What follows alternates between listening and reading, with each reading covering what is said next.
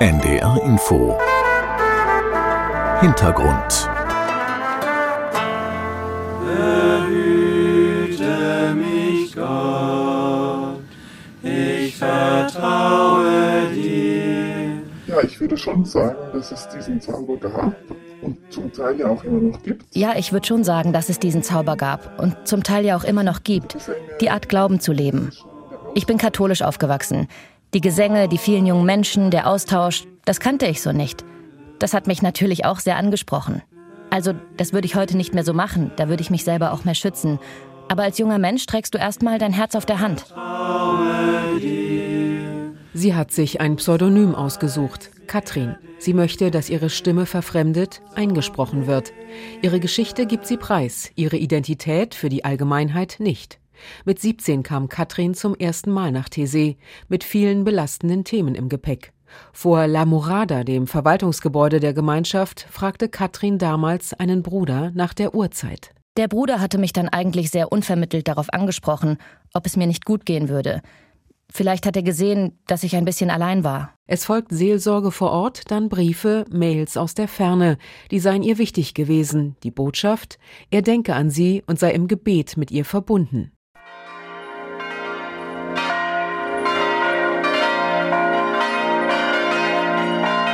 Dreimal am Tag steht das Leben in Thésée wie eh und je still. Um 8.15 Uhr, 12.30 Uhr und halb neun abends. Gottesdienst in der Versöhnungskirche, die eher wie eine Turnhalle aussieht. Gebaut von jungen Deutschen der Aktion Sühnezeichen nach dem Zweiten Weltkrieg, für die bis zu 100.000 Jugendlichen, die jedes Jahr nach Thésée strömen. Am Eingang halten Freiwillige Zettel mit der Aufschrift Silence, Ruhe hoch. Innen sitzen abgegrenzt durch ein U aus Grünpflanzen die Brüder in hellem Gewand.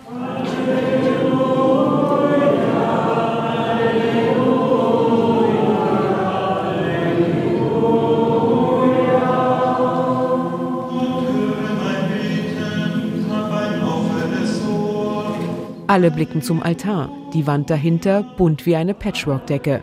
In einem Metallgestell flackern Teelichter. Das filigrane Altarkreuz hat Herzen an den Enden. Katrin kennt diese Stimmung genau. Was passierte dort in ihrer Jugend? Mehrere Jahre lang hatte sie Kontakt zu diesem Bruder. War sie in Thésée, verabredeten sich beide zu Gesprächen. Irgendwann kamen die Treffen nach dem Abendgebet zustande. Und da war dieses Gebäude, das tagsüber sehr bevölkert war, unter Umständen auch leer. Und es war an so einem Abend, wo der Bruder sich dann von mir verabschiedete, nach einem Gespräch und mir da einen Kuss auf die Stirn gab. Und das kam für mich sehr, sehr unvermittelt und ich konnte damit ganz schlecht umgehen, weil schon diese ganze Beziehung so uneindeutig war.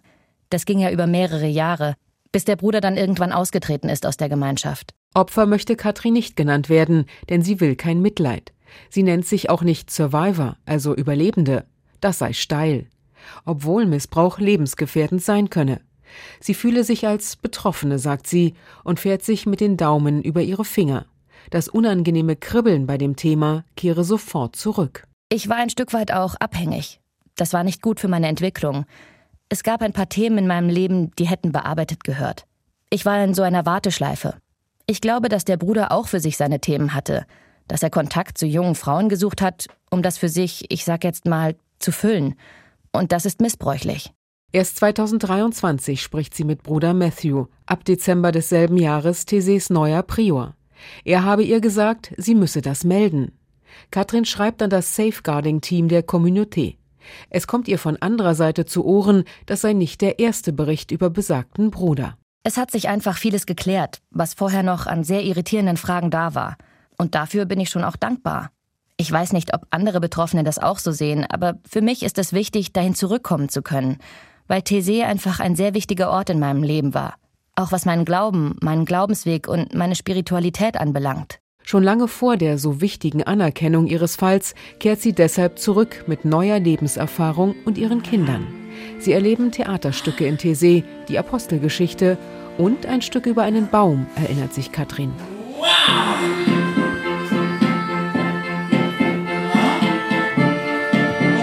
Psst, die Vorstellung hat schon begonnen in Olinda, einer Gartensiedlung für Familien, einen Kilometer von der Versöhnungskirche entfernt. Damit alle etwas verstehen, sitzen Kinder und Eltern, nach Sprachen sortiert, unter einer hellen Plane. Über ihren Köpfen Lautsprecher, durch die der englische Text ins Französische, Spanische oder Deutsche gedolmetscht wird. In Ordnung. Die selbstgebaute Kulisse?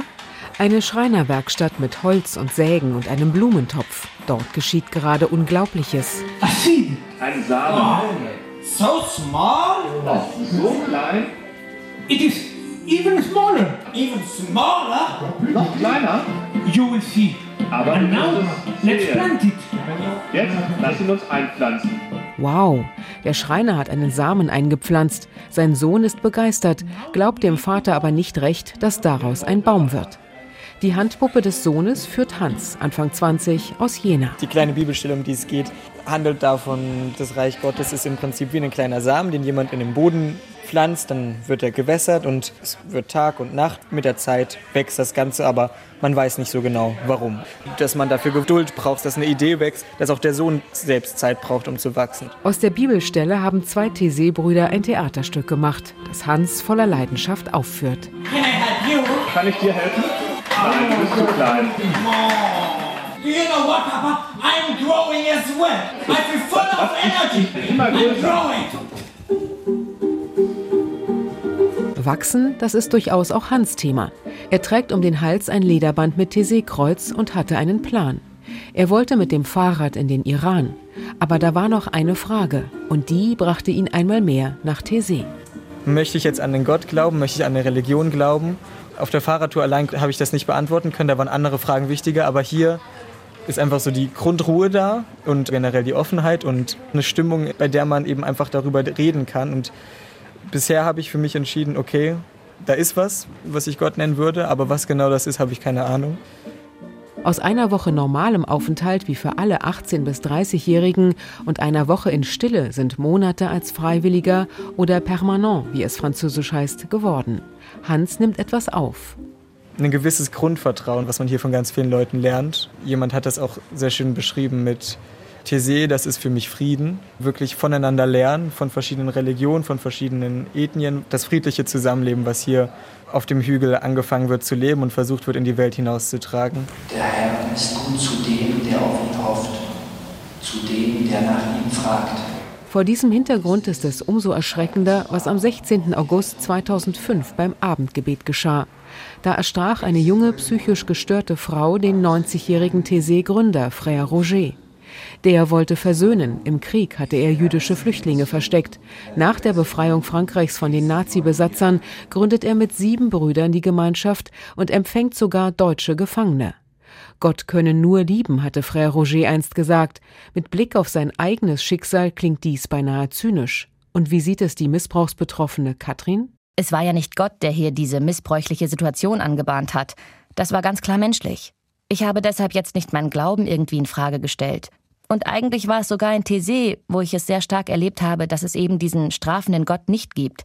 Diesen Gott mit doppeltem Boden, wo du dich dann gut verhalten musst und hinterher kommt dann die Belohnung. Sondern gerade diese Aussage, Gott ist nur Liebe und sonst nichts, die war für mich auch sehr wichtig.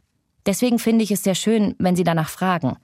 Immer dort, wo wir Menschen haben, die ein Bedürfnis, eine besondere Verletzlichkeit haben, entsteht ein Machtgefälle und diese Situationen brauchen einen besonderen Schutz, eine besondere Aufmerksamkeit, eine besondere Transparenz. Frère Roger hatte die Einheit der Gläubigen im Kopf. Er wollte in Einfachheit, Barmherzigkeit und Freude nur von eigener Hände Arbeit zusammenleben.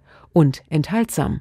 Mit Blick auf Kirche allgemein ist dies für Katrin ein heikler Punkt. Ich arbeite ja auch im kirchlichen Kontext. Ich denke, dass auch so Fragen wie die Ausbildung von jungen Brüdern ein ganz wichtiges Thema ist. Es ist sehr anspruchsvoll, ein Leben in Enthaltsamkeit zu führen. Und in der Vergangenheit wurde gerade auch in Ordensgemeinschaften oft der Fehler gemacht zu sagen, gut, wir versprechen der Enthaltsamkeit, also Sexualität ist für uns ohnehin kein Thema, also müssen wir uns damit nicht beschäftigen. Im Gegenteil. Menschen, die sowas wie eine unreife Entwicklung ihrer Sexualität haben, die sind ja, so ein bisschen drastisch formuliert, wie tickende Zeitbomben, nicht? Weil die Frage ist, wann geht das los, dass ein Mensch das dann auch irgendwie befriedigt, um das Wort hier mal zu verwenden. Aber das sind sicher sehr wichtige Themen, wo die Gemeinschaft in Thésée, hoffe ich, auch intern überlegen wird, wie gehen wir damit um. Bemühen um Wahrhaftigkeit, so heißt es auf der Internetseite ganz oben, klickt man auf Gemeinschaft von Thésée. Die Chronologie des Bemühens, Missbrauch aufzuarbeiten, beginnt spätestens am 4. Juni 2019 mit einem offenen Brief des Priors Alois. Ich ergreife heute das Wort, weil ich mit großer Trauer von Fällen erfahren habe, in die Brüder der Communauté verwickelt waren. Obwohl diese Ereignisse lange zurückliegen, sind wir als Communauté überzeugt, darüber sprechen zu müssen. Als ich von diesen Anschuldigungen erfuhr, habe ich als erstes begonnen, zusammen mit einigen meiner Brüder, den Betroffenen zuzuhören, ihnen vorbehaltlos Glauben zu schenken, ihren Schmerz ernst zu nehmen und ihnen so gut wie möglich beizustehen. Seit diesem Brief und bis November 2022 haben 62 Menschen Vorfälle gemeldet, von sexuellen Übergriffen bis Bemerkungen, die als diskriminierend empfunden wurden. Meist Fälle zwischen Teilnehmenden der Treffen. Achtmal aber wurden Brüder beschuldigt. Dazu kommen sieben früher gemeldete Fälle. Die offiziellen, die Communauté betreffenden Zahlen also, 15 Anschuldigungen gegen acht Brüder sind der Justiz übergeben worden. Vier der mutmaßlichen Täter waren zum Anzeigezeitpunkt bereits verstorben. Die anderen hatten die Communauté verlassen. Elf Fälle gehen auf die 1950er bis 80er Jahre zurück, zwei auf die 1990er und zwei auf die jüngere Zeit. In sieben Fällen sind Minderjährige betroffen. Ein Fall hat zu einer gerichtlichen Untersuchung geführt, die noch nicht abgeschlossen ist. Über einen eventuellen Prozessbeginn ist Thésée nicht informiert. Es handelt sich hierbei um den einzigen Vorwurf von Vergewaltigung gegen einen Bruder, liest man auf der Thésée-Webseite. Ihm wird Missbrauch über 16 Jahre hinweg vorgeworfen. Durch den Mut der betroffenen Frau wurde der Fall 2019 aufgedeckt. Der Beschuldigte hat die Communauté im Frühjahr 2020 verlassen. Er saß monatelang in Untersuchungshaft, bevor er unter Auflagen freikam. Gegen ihn wird wegen sexuellen Übergriffs und Vergewaltigung ermittelt. Die Ereignisse liegen also nicht alle lange zurück. Ein Bruder ist noch Mitglied der Gemeinschaft, derzeit aber nicht mehr in Thésée. Er ist dort und andernorts von der Seelsorge entbunden. Katrin bringt ihre eigene Missbrauchserfahrung so ins Bild. Das ist ja so eine Verstrickung wie so ein klebriges Spinnennetz, wo man da immer weiter drin eingepackt wird und irgendwann selber auch nicht mehr raus kann. Und ich glaube, das Wichtige ist deswegen, dass wir Missbrauch als ein Thema sehen, das uns alle angeht. Weil Betroffene haben eigentlich nur dann eine Chance, wenn wir gemeinsam hinschauen und wenn wir gemeinsam Kultur verändern. Im Dezember 2022 schreibt Ordensleiter Alois, dass durch mangelnde Transparenz und Aufklärungswillen in der Kirche insgesamt das Leid der Opfer verstärkt worden sei. Die Gemeinschaft will das in Thésée ändern. Infos zum Schutz der anreisenden Personen stehen im Netz nun sogar über dem Anmeldeformular. Erst aufklären, dann überlegen, ob man kommen möchte. Regelmäßig gibt es in Thésée Audits. Vier Prüfer von außerhalb der Gemeinschaft, darunter ein Richter und eine Psychotherapeutin, machen nach den Kontrollen Verbesserungsvorschläge. Anfang 2023 waren es 30. Schon den allerersten Prüfbericht fand Prior Alois sehr ermutigend, weil sie sagen, ja, ihr seid auf einem guten Weg. Nicht, weil es keine Probleme gibt, sondern weil ihr versucht, die Probleme zu sehen, nicht die Augen zu verschließen und Lösungen zu suchen. Hält die betroffene Katrin dies alles für glaubwürdig? Also habe ich den Eindruck, dass in diesem Fall jetzt eine Institution in Anbetracht des Themas Missbrauch bereit ist, sich dem zu stellen. Und das heißt nicht, dass von Anfang an alles super laufen muss. Aber es muss die Bereitschaft da sein, auch dann, wenn es für die Institution selber schmerzhaft wird, zu sagen, okay, wir gehen weiter. Und daher freue ich mich auch, dass es in Thésée jetzt wöchentlich Workshops gibt, auch zu diesem Thema. Das ist der einzige Weg. Francis und Benoit von der Öffentlichkeitsarbeit leiten den Workshop. Es herrscht Aufnahmeverbot, kein Mikrofon außer für die beiden Brüder. Die sitzen ohne Ordenskutte in Zivil auf einem Tisch, die Füße locker auf eine Holzbank gestellt. Doch entspannt wirken sie nicht. Sie fühlten sich mit angeklagt, sagt Benoit. Das Thema bedrückt beides sichtbar. Ihnen gegenüber Dutzende, vor allem junge Leute, ebenfalls auf Holzbänken. Die Ordensmänner erzählen ruhig, suchen nach passenden Worten. Das bisherige sei schon ein großer Schock, bekennt Francis, und bedankt sich bei all jenen, die in den letzten Jahren gesprochen und so die Aufarbeitung ermöglicht haben. Brüder, Angestellte und Freiwillige würden heute polizeiliche Führungszeugnisse brauchen und in Prävention geschult.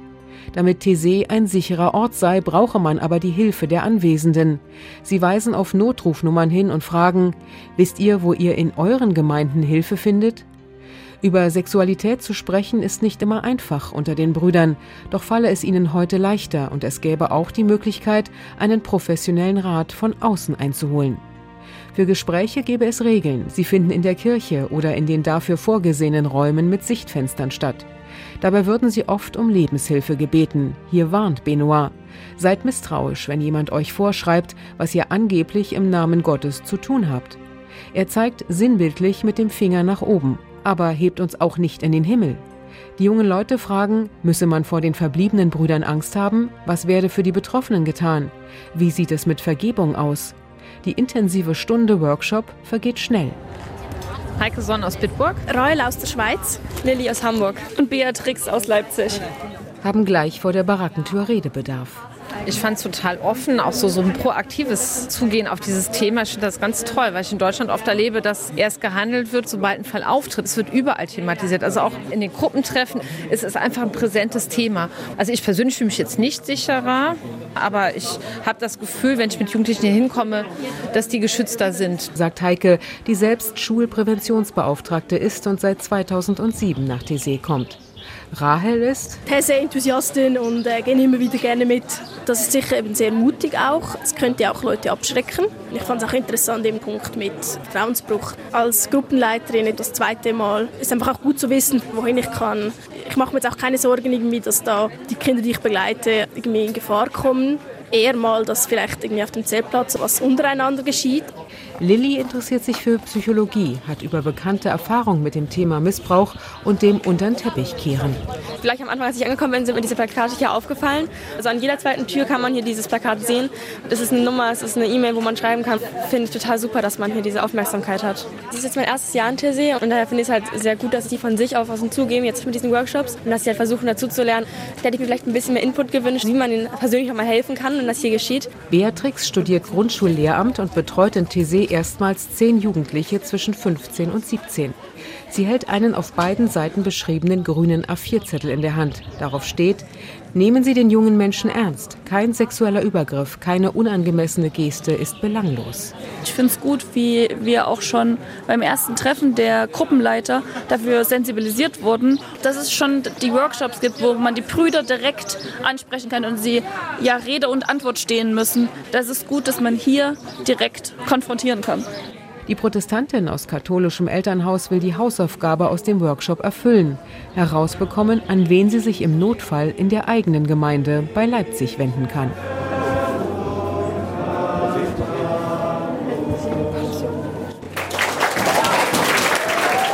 Jakob aus Aalen konnte nicht zum Workshop, denn der Jubel an der Essensausgabe in Sichtweite galt auch ihm. Der Freiwillige ist Küchenlogistikchef und er studiert Theologie. Jakob hat eine Meinung. Wenn Fragen des Vertrauens nicht geklärt sind, dann ist alles andere völlig sinnlos. Gerade für eine Gemeinschaft, wenn die nicht dahin schaut, wird sie unglaubwürdig. Wenn ich wüsste, dass TC sich nicht darum kümmern würde, auch diese Fälle aufzuarbeiten, wenn ich wüsste, sie würden es nicht ernst nehmen, dann würde ich auch nicht hierher kommen. Auch Bruder Franzis aus Hessen, der seit 25 Jahren in Thésée lebt, steht nach dem Workshop zu einem kurzen Gespräch zur Verfügung. Es wird etwas einfacher in dem Sinne natürlich, dass wir auch jetzt vielleicht auch Worte finden, darüber zu sprechen. Gerade wenn es Brüder betrifft, ist man natürlich auch in der Emotion, weil man auch ein Leben teilt. Schaut da mit drauf, ja, helft uns da auch ein bisschen besser hinzusehen. Seit 2023 verwaltet ein eigenständiges Team eine schon 2010 geschaltete Mailadresse. Seit kurzem heißt sie TC Safeguarding und wichtig ist, dass die E-Mail-Adresse zum Beispiel nicht von Brüdern mitverwaltet wird. Das sind drei Personen, die jetzt berechtigt sind, rechtliche Schritte einzuleiten. Die drei Auswerter des Meldeteams sind eine geistliche Begleiterin, eine spezialisierte Psychotherapeutin und ein pensionierter Anwalt. Zudem sollen die Internettexte regelmäßig aktualisiert werden. Hierbei helfen eine Psychologin und eine Expertin für Recht und Jugendarbeit den Brüdern seit Monaten. Und? Bei Roger hat immer gesagt, in TCA mögen wir es nicht, Archive zu haben. Aber, wie wir wissen, weitergegeben. Und das haben wir jetzt auch verbessert, denke ich, ja, mit diesen Berichten. Das ist ein bisschen aufwendig, aber die wir schreiben, sobald etwas ankommt, auch über das Telefon, ja, und dass da auch eine, eine Spur dann da bleibt. Katrin findet eines wesentlich. Wenn ich sehen kann, dass man sagt, wir möchten, dass andere bei uns reinschauen, uns in die Karten schauen, dann glaube ich, ist das ein ganz wichtiger Punkt. Weil man hat ja auch selber blinde Punkte. Es muss ja nicht alles nur bewusste Vertuschung sein. Das übergriffige Verhalten des Paters, die psychische Abhängigkeit damals, lassen Katrin bis heute nicht los. Mit Missbrauch oder sexualisierter Gewalt werde niemand jemals fertig sein können, ist sich Bruder Franzis bewusst. Das ist ein Trugschluss, den viele auch in der Kirche haben, dass wir das hinter uns lassen können. Nein, weil es auch bei den Betroffenen nicht vergessen werden kann. Das bleibt im Gedächtnis, im Körper und das muss uns auch heute, die wir auf diesem Mut der Betroffenen aufbauen, weil die ans Licht gegangen sind. Ja? Nur deswegen können wir heute auch für die Zukunft handeln und für das Jetzt. Franzis beschäftigt auch das Vergeben. Da ist er kompromisslos.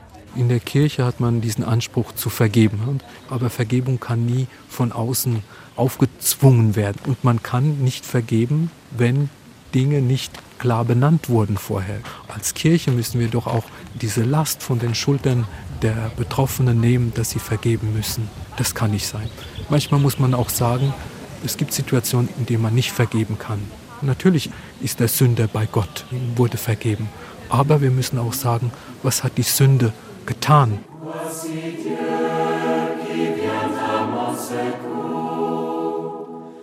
Le Seigneur avec sa qui me soutienne.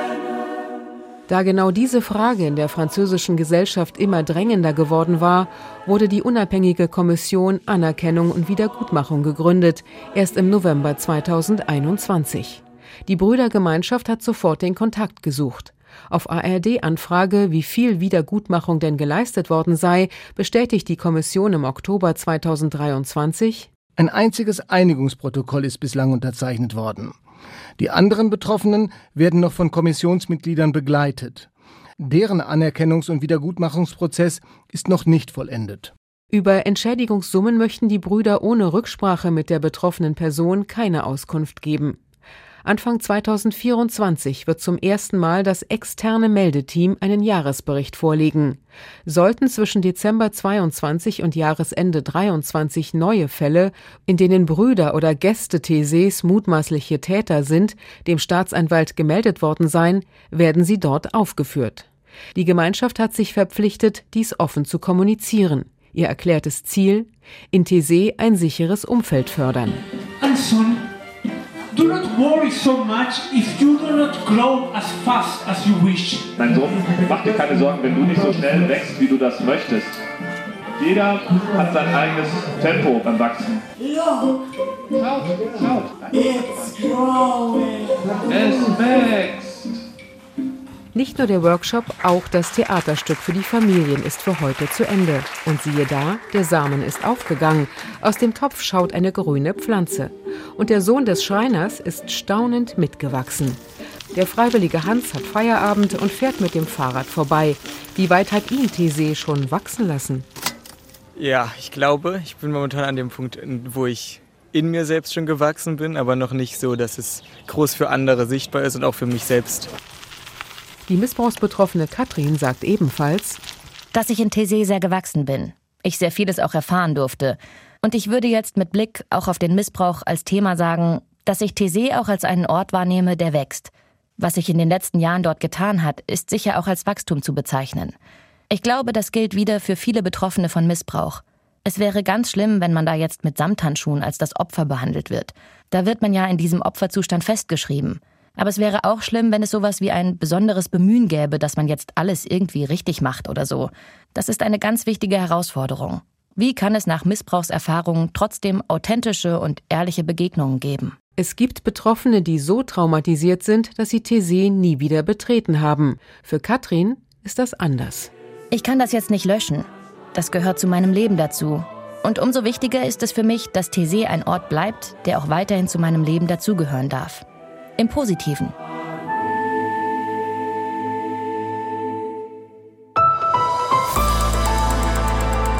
Ein Podcast von NDR Info.